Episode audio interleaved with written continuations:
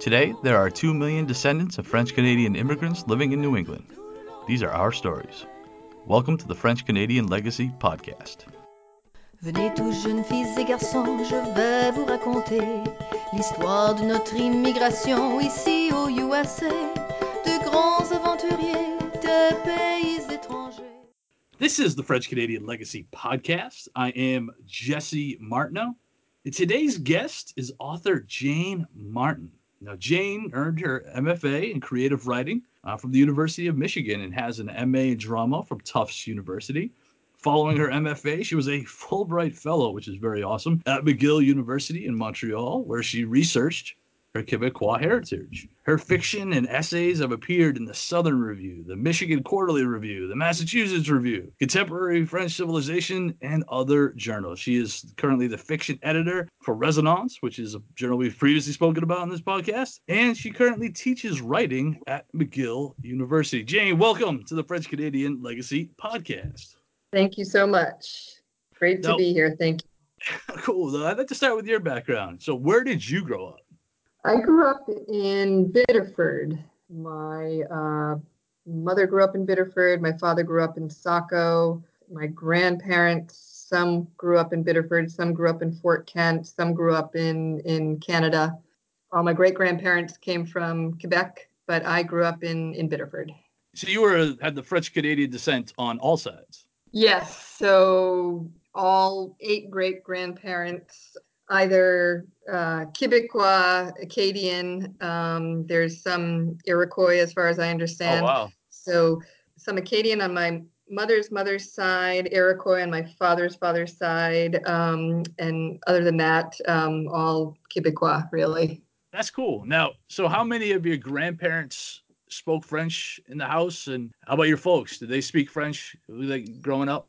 Even though mo- both my parents were born in the United States, uh, French was their first language. My mom only learned to speak English when she was 14, even though Oh, wow. she, yeah, grew up in Biddeford. And all four of my grandparents, their first language was French. My my grandmothers, my memes, um, really spoke little English, actually, ever. Uh, they did speak English, but it was it was uh, French was they were much more comfortable in French. My grandfathers spoke uh, French as a first language, but they were both they were perfectly bilingual, um, so they spoke English as well. So yeah, I grew up very much in a in a you know a house where um, French was present every day. Um, it was my parents would speak to each other in French. Sure. They would speak to their parents, their sisters. They would speak to us in a in a mix.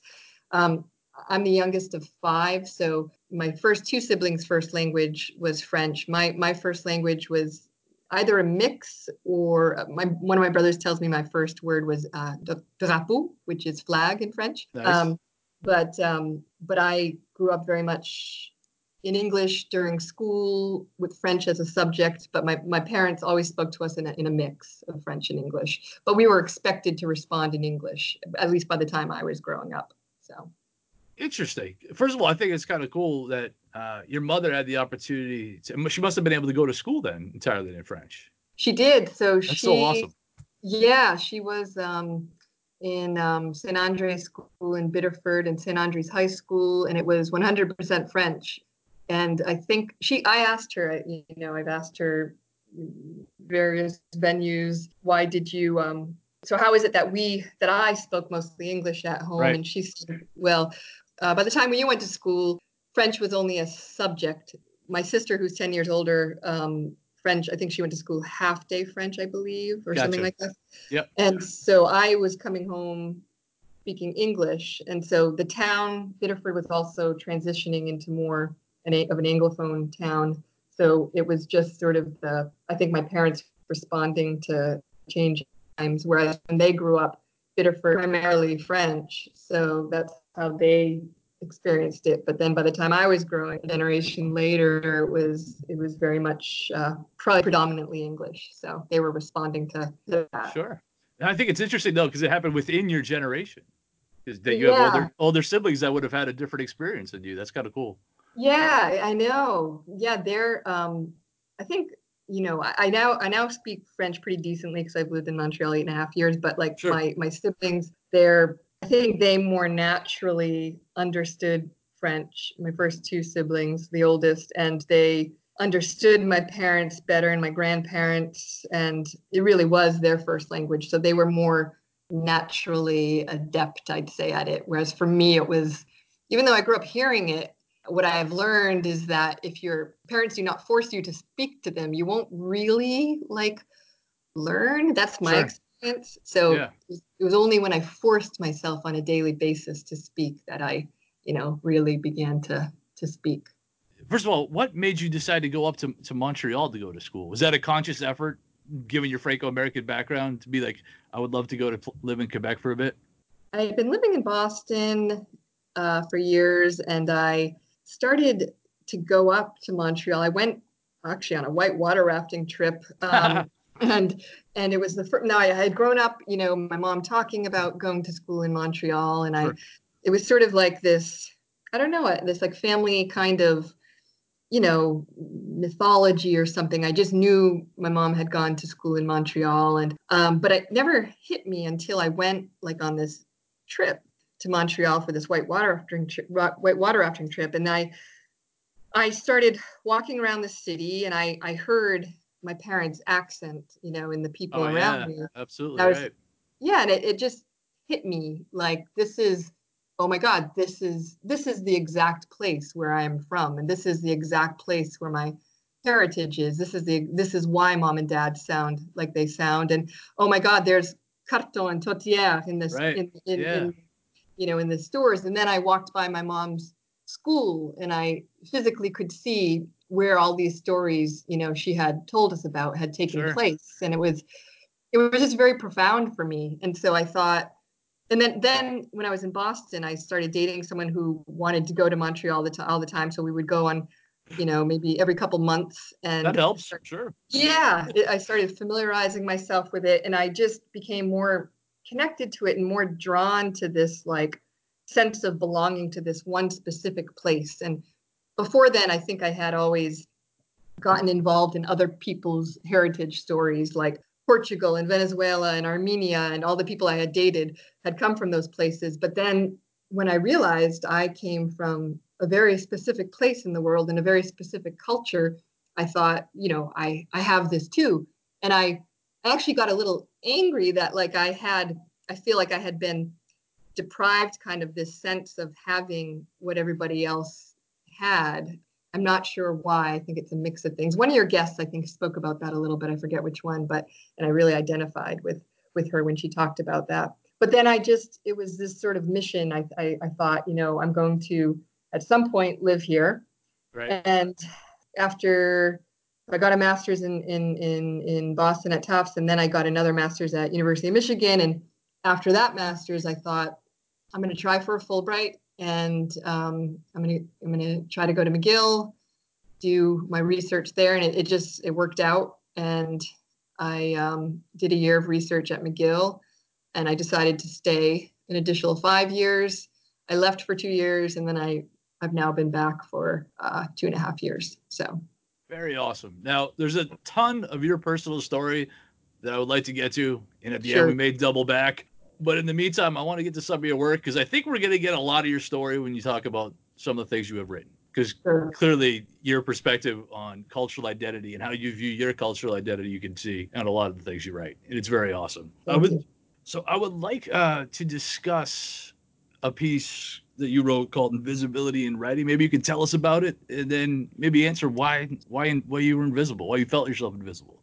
I had um, written a, a, short called Way, A Wayward Landmass for the North American Review. They asked me if I would be interested in in writing a, a, a, blog piece kind of related to that to that short story, and and so I wrote this little essay and called Invisibility in Writing. And um, I've just been I've been thinking.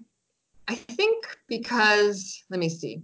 There's so much talk especially in Canada, about um, being a visible minority, for example. So someone whose heritage is, you know, something other than, I guess, European based, or, you know, would be identified as a as a, a visible minority. But and there's much discussion and and research on this, but I I think there's um, you know a, a unique set of considerations, a unique set of um, experiences of pain associated with being a minority who is invisible. Um, sure. So I think it's there's less permission to talk about, let's say, maybe your history and your pain and your suffering and your identity if you are not identified as being a minority group um, as easily, let's say, in contemporary culture. So, gotcha. yeah, I had been thinking about about that, and so that piece was um, just trying to discuss maybe uh, some of the unique pains of being someone who identifies very much as a minority. We are, you know, if you're if you're Quebecois, if you're Franco-American, if you're French Canadian, you are very much an ethnic minority in North America, but um, we're not always identified. We're sort of like right. summed. We're this group of like some whatever you call it, some um, some big, you know, white identity, but but we don't really fit this um, this um, this typical story. I don't think many people who fall into that category, pan ethnicity of whiteness, you know, fit into that story. We're all ethnic in some way. But so, but I really feel like we do not. Like the Quebecois story is very unique. We're colonized people in North America, and um, you know, it's been struggle, it's been immigration, it's been deportation, and so all of those things I know about myself, but um, others may not know by simply looking at me and other Quebecois. Uh, thought it was some it was something I found myself thinking about a lot. So gotcha. that's what that little piece was. No, that's was awesome. To identify. And, and you've already used a couple of different phrases, and we've had entire episodes about what we call ourselves. And you're the first one. We've heard a bunch of things, but you refer to yourself as a Quebecois American, which I thought was yes. Handy. Why do you choose that? Well, I guess you know, having lived now in Quebec for eight and a half years total, I I see that um, in in in Quebec. Um, okay, so like around la, la Révolution tranquille, perception, Quebecois perception of ourselves changed from being French Canadian, which implies, you know, being a part of Canadian culture, um, to deciding that we were, you know, uh, maître chez nous, something like that, masters of our own home. Sure. So it's really, it's very rare to hear somebody refer themselves as French Canadian. Really, that's often a reference that an Anglophone will make about Quebecois, or um, sometimes a Quebecois in front of an Anglophone will say French Canadian, but it's it's almost like um, I also always cringe a little bit because um, it's almost to some conciliatory move or something. So you know, so the calling our, or, you know Quebecois calling ourselves themselves Quebecois is about claiming a culture, a history, a past, a territory that, um, you know, as a group, as a culture, I think Quebecois have felt have been historically denied us. And so it's about reclaiming identity and no longer identifying identifying ourselves in reference to Canada. So um, so just knowing this, it's in part for me a bit of respect for my Quebecois ancestors who came before me and who struggled to keep this culture alive and sure. in my hundred year you know absence from Quebec, my family's. So, however, in the United States, I often do say French Canadian just to have to avoid you know explaining the whole thing, and I think it's it's not as political in the United States as it would be in um, Canada necessarily. Whereas in Canada, I would feel like I was being possibly insulting, especially if Quebecois people are in the room uh, sure. to say French Canadian, I would feel like I'm um, being disrespectful. So, um, so I, I, knowing the history now is, you know, I feel like I'm very much a Quebecois American. I, I also say Franco American, but you know, sometimes French Canadian the whole thing. But, but my preferred term for myself, you know, whenever it makes sense, is is Quebecois American. Yeah. That's awesome. Now, I'm I'm curious. Uh, did you always feel comfortable referring to yourself as a Quebecois American? Or was it when you picked up enough French to justify it? Or was it having spent enough time in Quebec? Was you know you got to a because I don't know if I could be up there like for a couple of weeks not speaking the language and consider myself a Quebecois American. I would think I would have to check a couple of boxes before I got there. Right, that's interesting. I think it was it was a combination of learning the history, learning learning the history and having this respect for the struggle of the Quebecois and um, wanting to sort of uh, pay respect to that. But also, you know, all eight of my great grandparents are Quebecois or right. Acadian or First Nations. And so, and we all come from Quebec. So there, I can't think of anything more. That is where I am from. like it's, yeah, no, I like that. Yeah, yeah, so I, that's probably me that has to change that. You maybe you've talked me into it. I like it. same, same, thing. All my great grandparents were all from Quebec, every single one. Yeah. So no, that's awesome that you can take ownership of that. You know, because of that heritage. I love that. Um, and one of the things you bring up in this piece um, is you compared kind of like the battles that were faced by the Franco Americans versus those by the Quebecois. And you seem to have a pretty uh, unique perspective uh, to be able to bring to that discussion. So I'm wondering if you could talk to that a, a little bit. You know, from reading a bit of Mark Richard, he um, I met Mark in Montreal. We both were asked to do a, a, reading at the American Embassy years ago, and he was reading, uh, I think, either from an essay he had just written on the KKK and, and Franco Americans, or from his book in progress. And sure, he um, uh, so he he's a historian at um, uh, Plattsburgh and um, Franco-American uh, historian, and so his article always has stuck with me about um, about this unique, you know, moment in the 1920s in Biddeford and throughout other Franco-American towns of Franco-Americans encountering the KKK and having to take a stand uh, for themselves, for their right to be in the United States, for their right to be in Maine.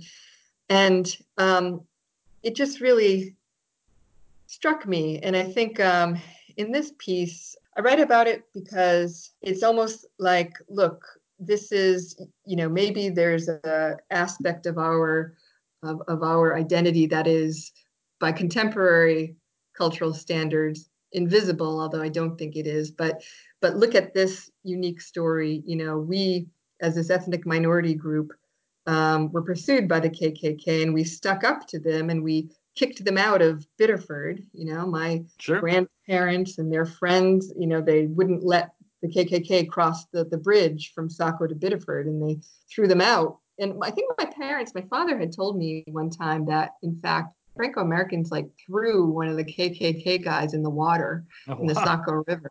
Wow. Yeah.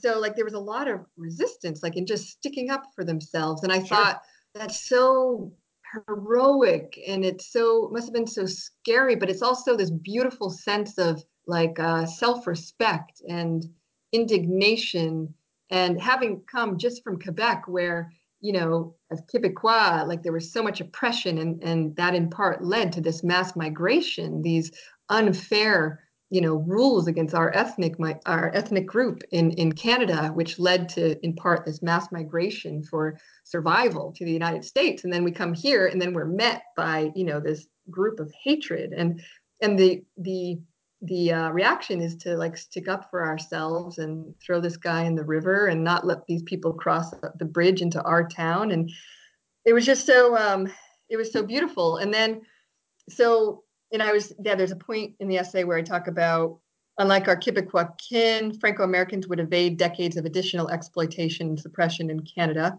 So the quebecois had you know decades and decades generations and generations of being just canceled out and suppressed and and their culture our culture you know being ignored and bullied out of existence attempts of that and even now.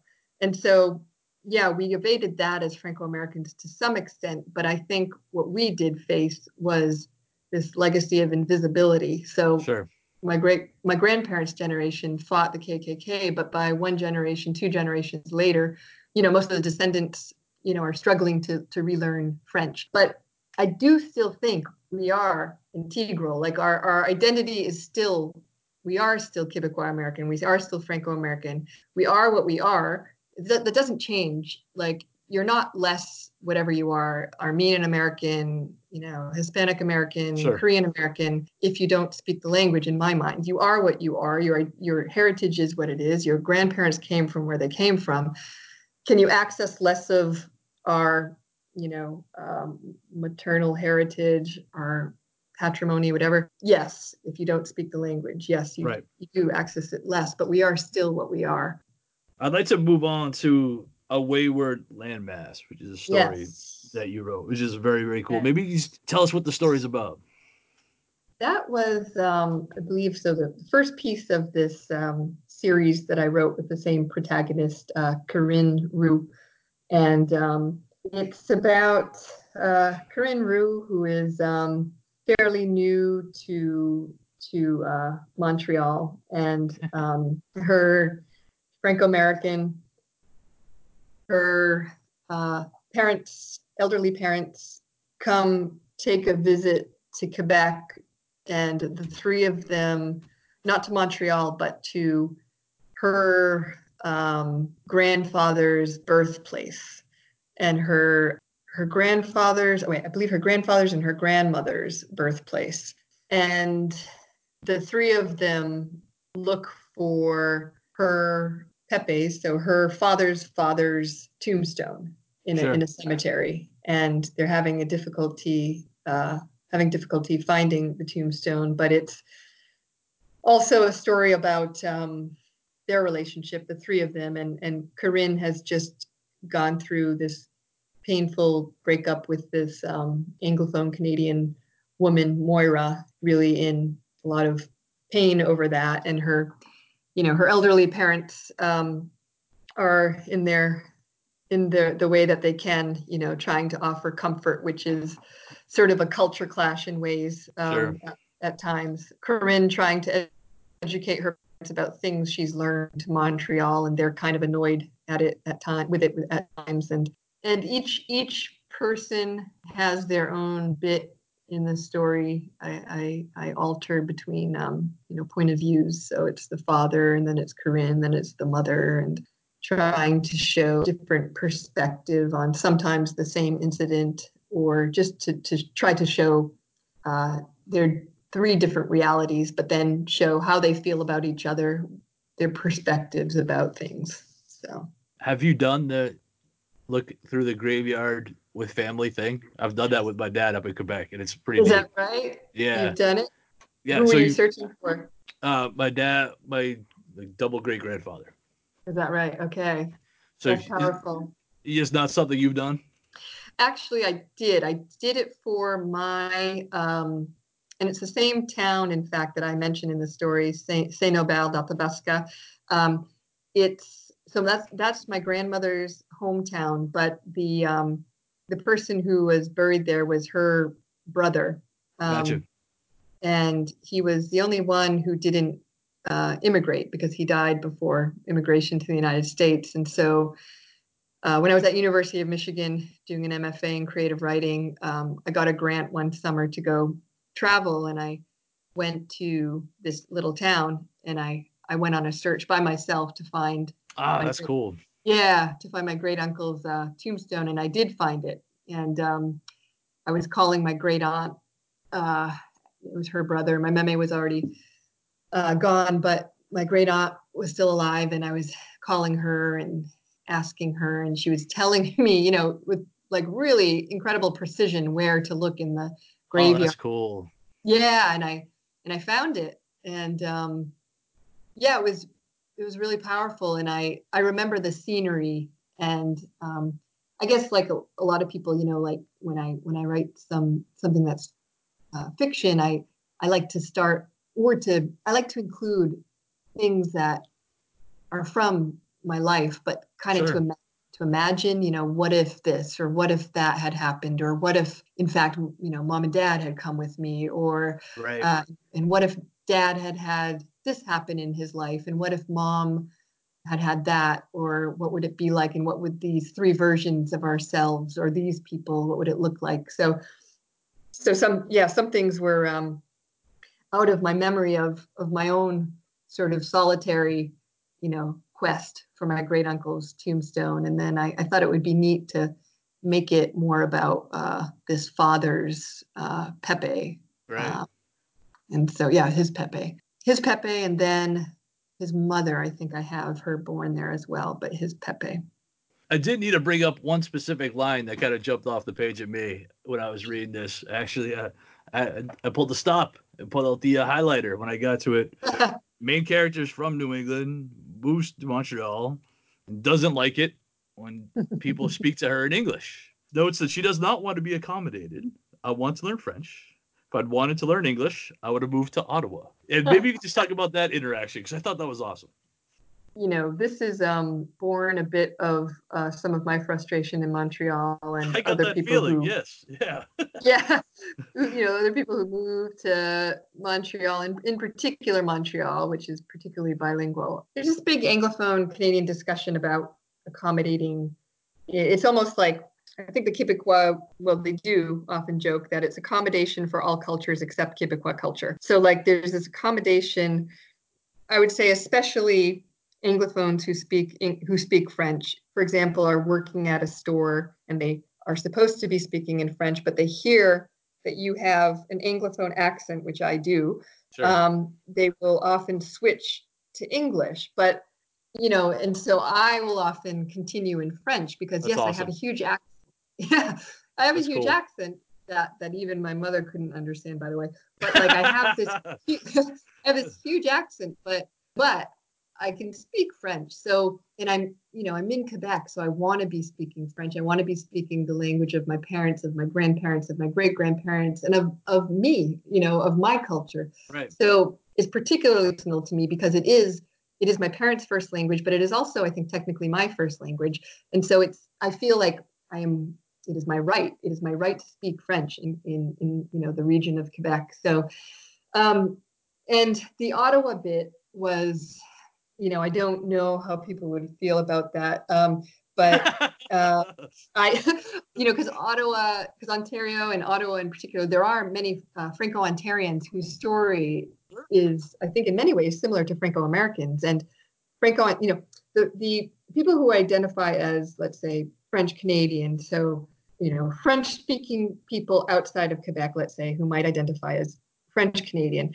Right. Many of those folks the same thing with Franco-Americans in Canada have lost their their their language because of assimilation laws as well in Canada. And so it's the same struggle as us. And it's I find it to be particularly horrifying and hypocritical that you know this has occurred in Canada, which um, promotes itself as you know you know so quote multicultural and so quote bilingual, but many uh, people of French descent in Canada have had the exact same struggle of losing their heritage and their hospitals and their schools and their language.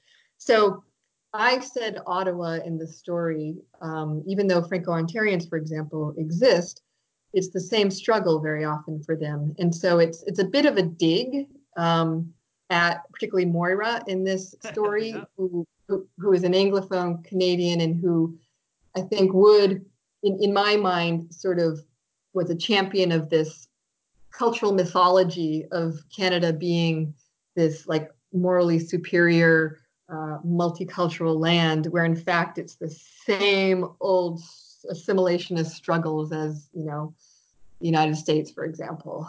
So it's kind of a dig at her because it's like, in her mind, where is mine? well, Ottawa, Ontario, and Canada is supposed to be respectful of multicultures, you know, but it's really not of Quebecois culture or French Canadian culture to the extent that um, even the Franco Ontarians will have a challenge to hold on to their language. So she, so Corinne, who is getting a sense of what is a possible insult to an Anglophone, you know, Yeah, yeah, uses absolutely.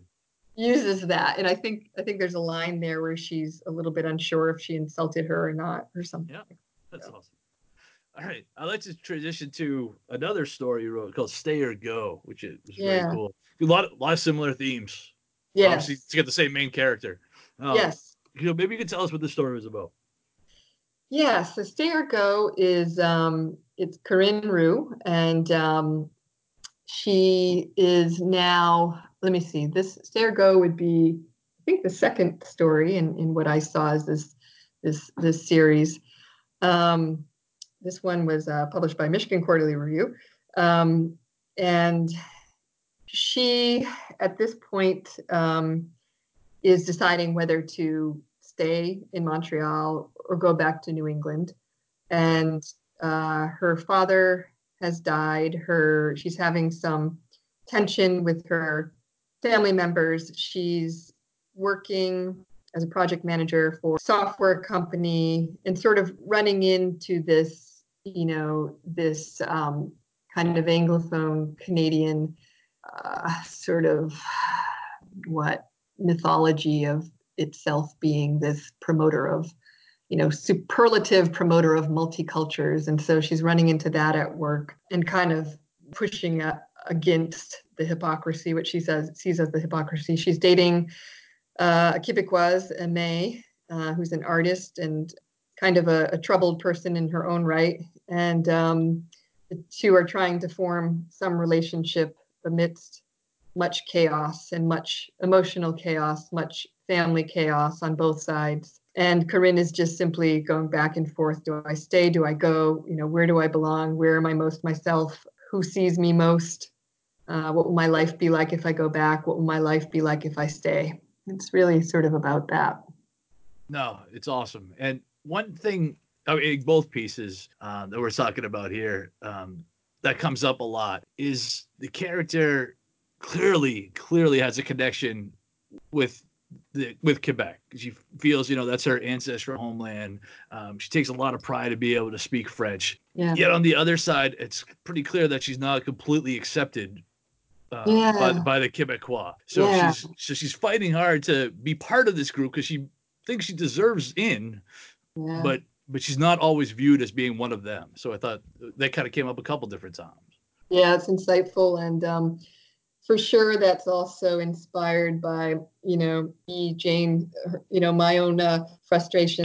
And i'd say um, being franco-american and going very much as an adult let's say to the quebec homeland um, you'll encounter sort of resistance from every possible angle you know whether it be from anglophones who see you as an American and are in some competition that I hadn't known about before I moved to Canada, you know, co- some competition with us um, about whatever being morally su- superior or about being less uh, assimilationist or more multicultural or yeah right yeah. So there's that but then quebecois as well who may not know our history, may not know that like we actually are of Quebecois heritage and how on earth we arrived in the it, U.S. It, it, the, the piece, it almost seemed like not only did they not know, they weren't super excited to learn that heritage. Yeah, that I, story, the Franco-American story. I would say, yeah, I would say like my, in my own experience, I've encountered both sides. I've experienced like disinterest, like you know, could care less. I'm just either just an American or I'm just, or it just doesn't matter. Or I have also, especially people who are maybe a little older and remember that they had had or have cousins sure. in New England or their parents were born or died in New England.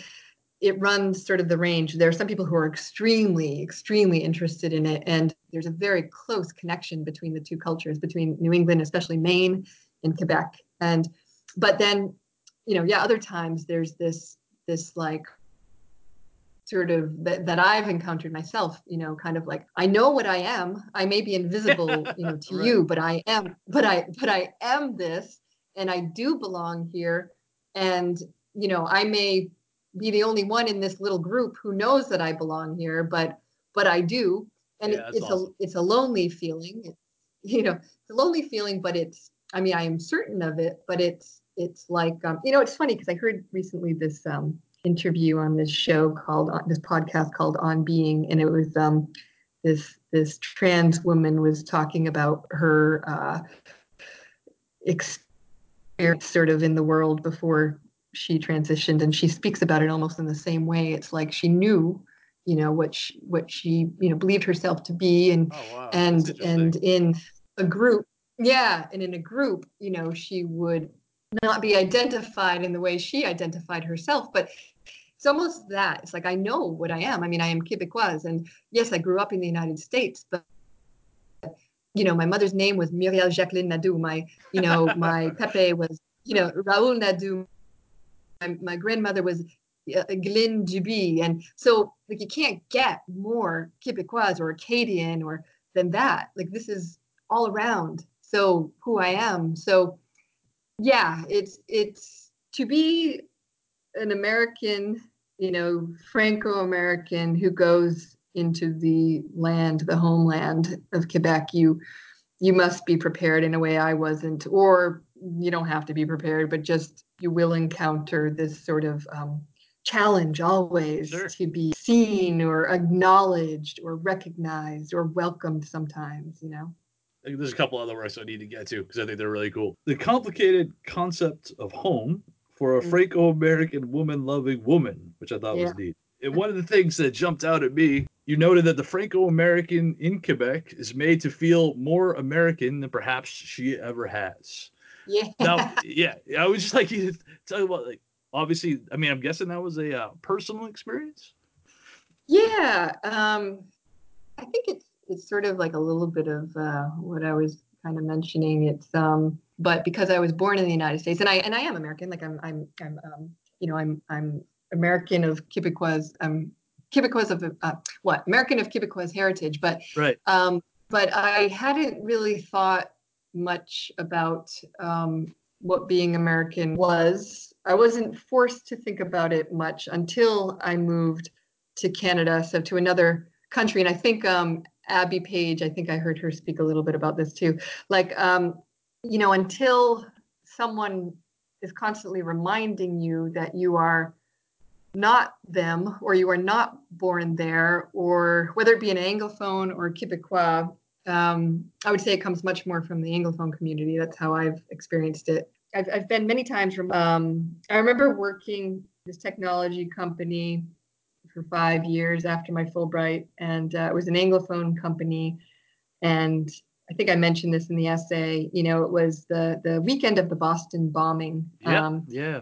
and people were saying things. It was so insensitive. Like people were going around saying, like, you know, God, you know, the Americans.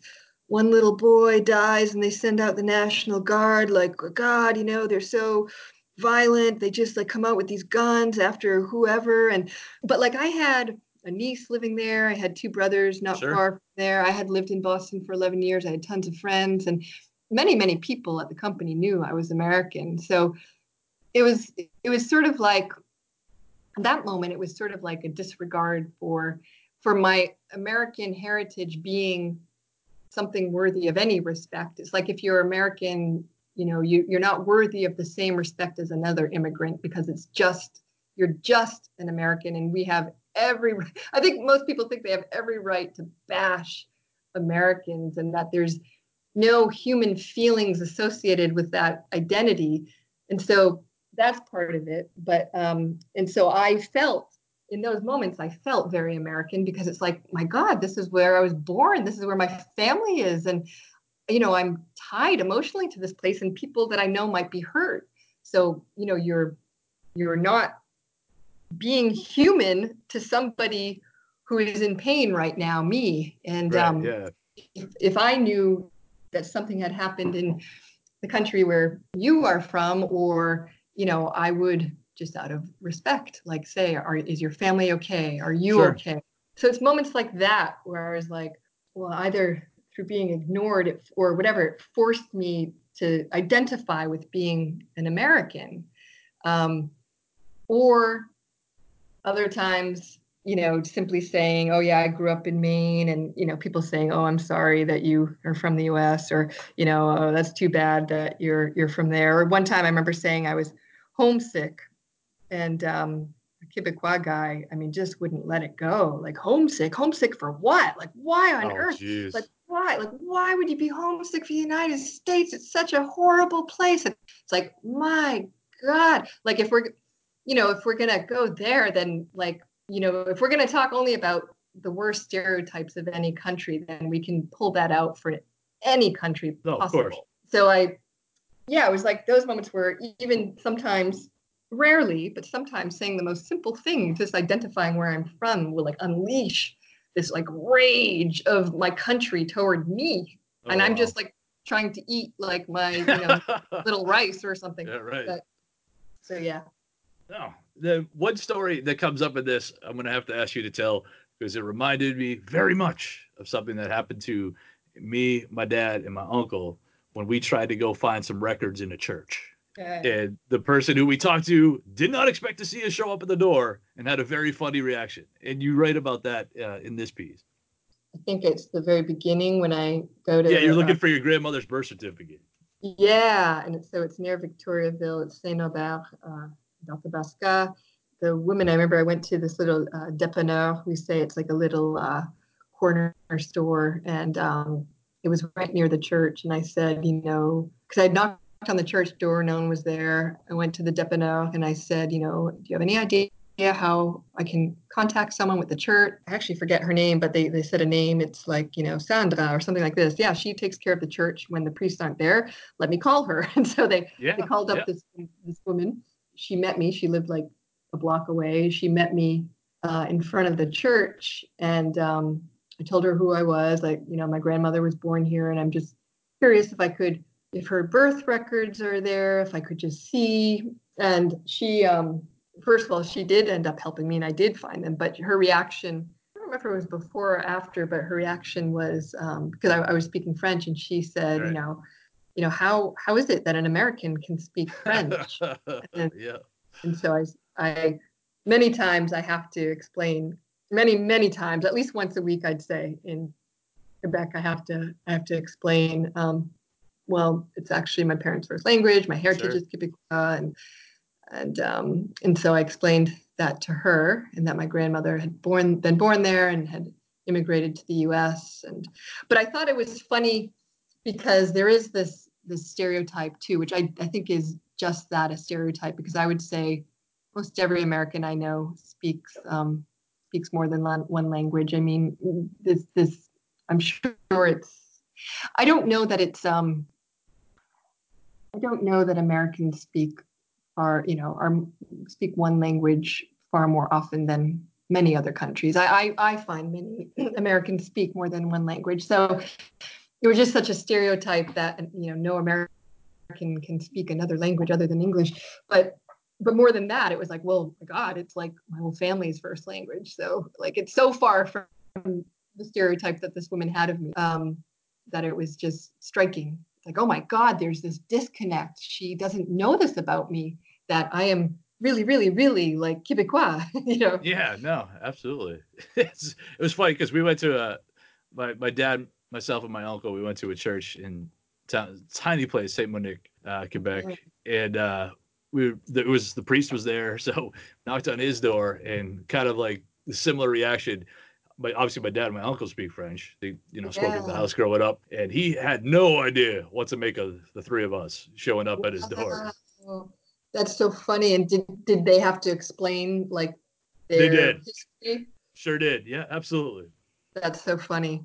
One thing that would like to talk about, because I believe it's an experience that your mom had, if I'm not mistaken, which Mm. was those who, you know, they, from New England may go to Quebec from a time, for a time, and then Mhm. return. All of a sudden, now we got phrases and words that they didn't have when they left, and then and then Yeah. there being a reaction to that when they come back. It was really I always thought that was incredible. Um, yeah, so my mom grew up in Biddeford, so she spoke, you know, Franco-American French. And when she went to Montreal, she encountered more of a well, Quebecois French, but probably more also of an international French. And so there were words that were different. The accent probably was a bit different, at least with some people. And I think she felt very self-conscious about that. I know she did. She talked about that all the time. And Sure. she felt very self-conscious in the same way I think that some people coming from France to Quebec, there's a tension there because some people from France coming to Quebec will make fun of the Quebecois accent, whereas you know the Quebecois have just been here doing their thing, you know, for for a very long time, and so when for someone to come in and say, "My God, you're not speaking French," but in some ways it's it's the same thing with Franco-Americans because when Franco-Americans immigrated to the U.S., certain parts of their language kind of froze, Sure. and so my parents, you know, used certain terms that Quebecois no longer use, or might have had a, a regional accent that kind of froze. And so I think that's what my mom sort of transported with her to to, to Montreal. And so she, you know, learned, I think, more of a whatever standardized or Quebecois French while she was in school and she was studying all in French. And and then when she came back to Biddeford three years later, um, she said she felt like she uh, was considered a, a, snob because her accent was different. Is that crazy? That's yeah, crazy. it's so crazy. So she had to. She intentionally reverted. Yeah, to, that's nuts. Yeah, but I hear, I heard between her French and my father's French a huge difference. Like my mom, I could understand my mom's accent better than my dad's. My dad's was more regional. His mom was born in this little town, Saint Norbert d'Arthabaska. My mom had studied in um, Montreal, and so I could hear the difference actually between accents. Gotcha. But she felt like, especially when she spoke to her family, that she had to use a different accent than what she had learned in Montreal. That's wild. Yeah, I thought that was that was kind of crazy. Yeah. Uh, I did want to move on to a couple of the uh, radio documentaries you've done. Sure. And the first one, again, it's a story I've told a number of times on this is that you know the church I grew up in, that my parents got married in, my grandparents got married in, uh, is now storage for the Palace Theater yeah. here in Manchester. So I'd like to talk about the your the documentary you did called "The Passing of St. Andre's Church in Biddeford." Can you just tell us about that? That was way cool. Thank you. Yeah, devastating. Um, when I was doing my Fulbright that year, I I happened to at a party meet a producer from CBC Radio who put me in touch with another producer. I met a reporter. She put me in touch with a producer um, because she she learned what I was doing in, in, in, Montreal. And anyway, one of the two documentaries I did, um, I, when I found out my church, my parents' church, my grandparents' church in Biddeford was closing, this Franco-American church, it just seemed you know tragic and, and momentous in this way that you know it was a something was happening in our culture and i just asked them if they'd be interested in me covering the last mass and just asking family about it and they they said yes so i so yeah I, so i brought this equipment with me to this last mass at st andre's and this this church that was uh, part of the school that I had gone to, that my mother had gone to, that my siblings had gone to, that my grandmother had gone to. Sure. And I recorded the mass and then I interviewed. I had already interviewed my parents for my first radio documentary, and they were terrified. So I didn't put them through it again. I just thought everybody would be like, "Yeah, put me on national radio," but my parents were like, "No way!" And they yeah. did it only only for me. So the second one, the closing of St. Andrew's Church, I asked my brother, I asked my brother's friend, who was a family friend. I think that was it. And then there was me. And so we just reflected on what had happened at the church while we were growing up, what we loved about it, what we remembered, and uh, what the church meant to the community, and just how it was a very, you know, it was a, it was a sort of a huge piece of our culture and, and how to just trying to come to terms with, with what was happening when that church was closing. It one thing I found um, super interesting and uh, absolutely rang true from my experience. Those that viewed it, you know, as a passing, that had absolutely nothing to do with whether or not they still practice the faith. That's very even, true. Even those who had nothing at all to do with the Catholic Church anymore still viewed it uh, with the same amount of sadness. You know what? That's incredibly true. And it's funny because it just came to mind. It's almost like the same thing as feeling like an American, even when you didn't know you felt like an American, when you know you're in Quebec, like and people say certain things to you. That's how I felt with the closing of the church, because even though I hadn't gone regularly to mass for years, I recognized it as a part of me and my culture and my family's culture. And so did Robbie, my brother, who, right. you know, did not identify with the church. And he's he's married to you know his partner Steve, and he um, you know didn't feel really welcomed. Um, you know, uh, I think throughout whatever his his marrying Steve and all this stuff, but he absolutely I think felt the same thing that I felt, which and my parents felt, which was this is there's something very sad and important in happening here to our culture and to the passing of an important aspect of our culture and we want to be present for it and we all were. Yeah i agree. It was something that was so fundamental to our our identity. It didn't matter if we had gone recently or not you know to that mass uh, to that church. Sure no i think that's so awesome i'm super i'm very jealous that you got to have that experience uh, I, you I missed was, I was not around uh, Ah, when okay. St. George closed. Uh, but right. no, that's that's. I mean, that's awesome that you got to be there. You got to hear the last homily. I, that that's very neat. I think that's very cool. yeah I mean, obviously, before we, this has been a blast, by the way. But before we go, I got to touch on the the radio documentary that you previously mentioned. I think that's a cool way to kind of end up. sure. How did Sure. that? You tell us what it's about. How did that come about? Obviously, you conducted interviews with the folks. And that's super cool. Yeah, thanks. I um that was the first one I did. So after I met this reporter who put me in touch with this producer, I called her up. I said, "Hey, I'm Franco-American. I'm here studying for a year and this is who we are." And she said, um, "There's a story here. Come in, talk to me, make some notes." And I said, "I'd like to go and uh, interview my parents and my great aunt, uh, my father's aunt, who was the last remaining person in her family, the last person born in Quebec of my father's family. And so I went and I uh, went back to Maine with this equipment, interviewed my ma tante Simone, and asked her about immigrating to the US, asked her about her farm in Quebec, asked her about my meme, her sister, you know, and asked her about just being Franco American and speaking French. And then I did that individually with my, my parents as well. Just, you know, basically what is being Franco American to you and you know, where does the French fit in? And my parents had different, you know, different thoughts about that and um, told me a little bit about their childhoods. And my mother, who did this out of pure love because she was terrified, uh, she, you know, just spoke about her time in Montreal and kind of being happy, you know, that I had kind of followed her path and um, was proud that I was in, in Montreal and kind of exploring our heritage as well in the, in the same way, in, in a way she had done.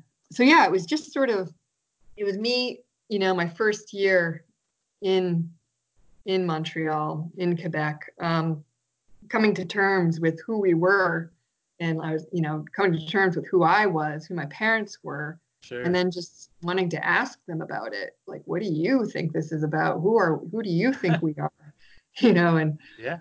where does Was there anything that surprised you in their answers? Any of them?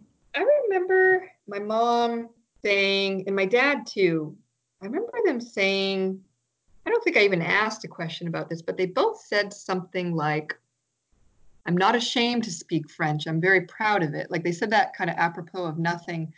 And i it made me realize oh my god they had felt ashamed. Yeah, there's a lot behind that for sure. Yeah, because I was like, well, of of course you wouldn't feel ashamed, but I realized, oh my God, they they had felt ashamed because um, their stance was to be apologetic, to feel lesser than other people because of their heritage, because of their ethnicity, because of their first language, but them seeming to come to terms, especially when asked directly by their daughter, you know, who might not have uh, grown up with the same shame or awareness that there was that shame. I think now living eight and a half years in Quebec, I understand that shame better because I've I see I know the history better and I see it manifested. But that that was um, this sort of beautiful, vulnerable, and sad moment. But it was like it was like um, almost this moment where I wanted to just encourage my mother to be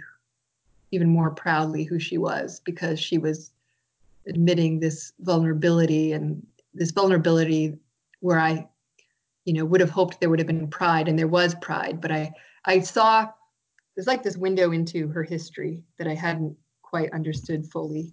Um, this this this struggle that that she and my father and my grandparents had gone through. That was sort of beautiful and sad all at the same time. And I was I was glad to to be there to maybe, you know, encourage like um, pride in who she was, but it was also like, oh my God, you've you've suffered, and I'm sorry. Yeah.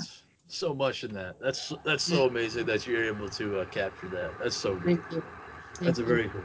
And last on this, um, one thing you mentioned is that you moved to Montreal for school, but that you never want to leave. And I'm Yeah. assuming, so I'm going to check in with. Uh, do you still feel the same way? Uh, what Well- makes you What makes you have a tie to that place that you didn't have even for like Biddeford? I'd say uh, it comes and goes. I, I did leave. I left after six years. I lived with my mom in Biddeford for two years and I fell in love with Biddeford all over again. And then I moved back for a bunch of really reasons I don't really understand, um, but it was spur of the moment. And I've been back two and a half years, but I do go back and forth all the time about whether to stay or go, just like Corinne Roux. Um, but I think I think I now feel like I'll always have this link, even if I return to New England. I'll always have this link with Montreal because it became my city. Quebec became my homeland in this time. I learned so much about it. I studied so hard, you know, our history. I studied French. And so I now have access to our culture in a way I, I didn't have. So, you know, uh, whether or not I stay there, I do see myself back in New England at some point. Um, I'm just I'm still so homesick for um, I don't know for the beaches and for um, like my certain family members, just like my aunts and my cousins. Sure. So, but I see it a little differently now. Like I just see it as, as like even if I leave, like Montreal and Quebec is, is much more a part of me than it than it ever was, and it just will always. Be. So and I'll always have access to it. I'll always go back visit. That's So, awesome. more complicated than the statement I made in that in that, but also more kind of integrated into me, you know, than it was. Sure. Yeah. I think it's awesome that it's a more complicated answer now. I Yeah. think that, I think I think that's super telling. It makes life super interesting. Actually, the fact that it's a more complicated answer. I love that. No, this has been a blast. This is way cool. So, where can we send people uh, if they want to read your work? My work is published in a bunch of different literary journals. It's published in independent, uh, you know, literary journals. I don't have an anthology yet, but um, I can send you that list again. Uh, Sure. If that's Yeah, we'll make sure to include that. I just Great. want to make sure that we can link it so that people get access. Sure. because it's way neat. Well, again, this has been author Jane Martin. Jane, this has been an absolute blast. Thank you so much for joining the podcast. Thank you so much. It was super fun. Thank you. Now our fathers look at us and sigh with despair to think that everything they love we simply do not share. But the spirit never dies, our culture will survive. Each of us must choose how much to keep alive. Each of us must choose how much to keep alive. Special thanks to Josée Vachon for providing the music. You can find more about her at joseevachon.com. This podcast was produced and edited by Mike Campbell. If you have any questions or comments, please email us at fclpodcast at gmail.com. You can also follow us on Facebook, Twitter, and Instagram at FCL Podcast for more information about the topics discussed. If you enjoyed the show, please subscribe and leave us a review on iTunes or wherever you listen to this episode. Malheureux.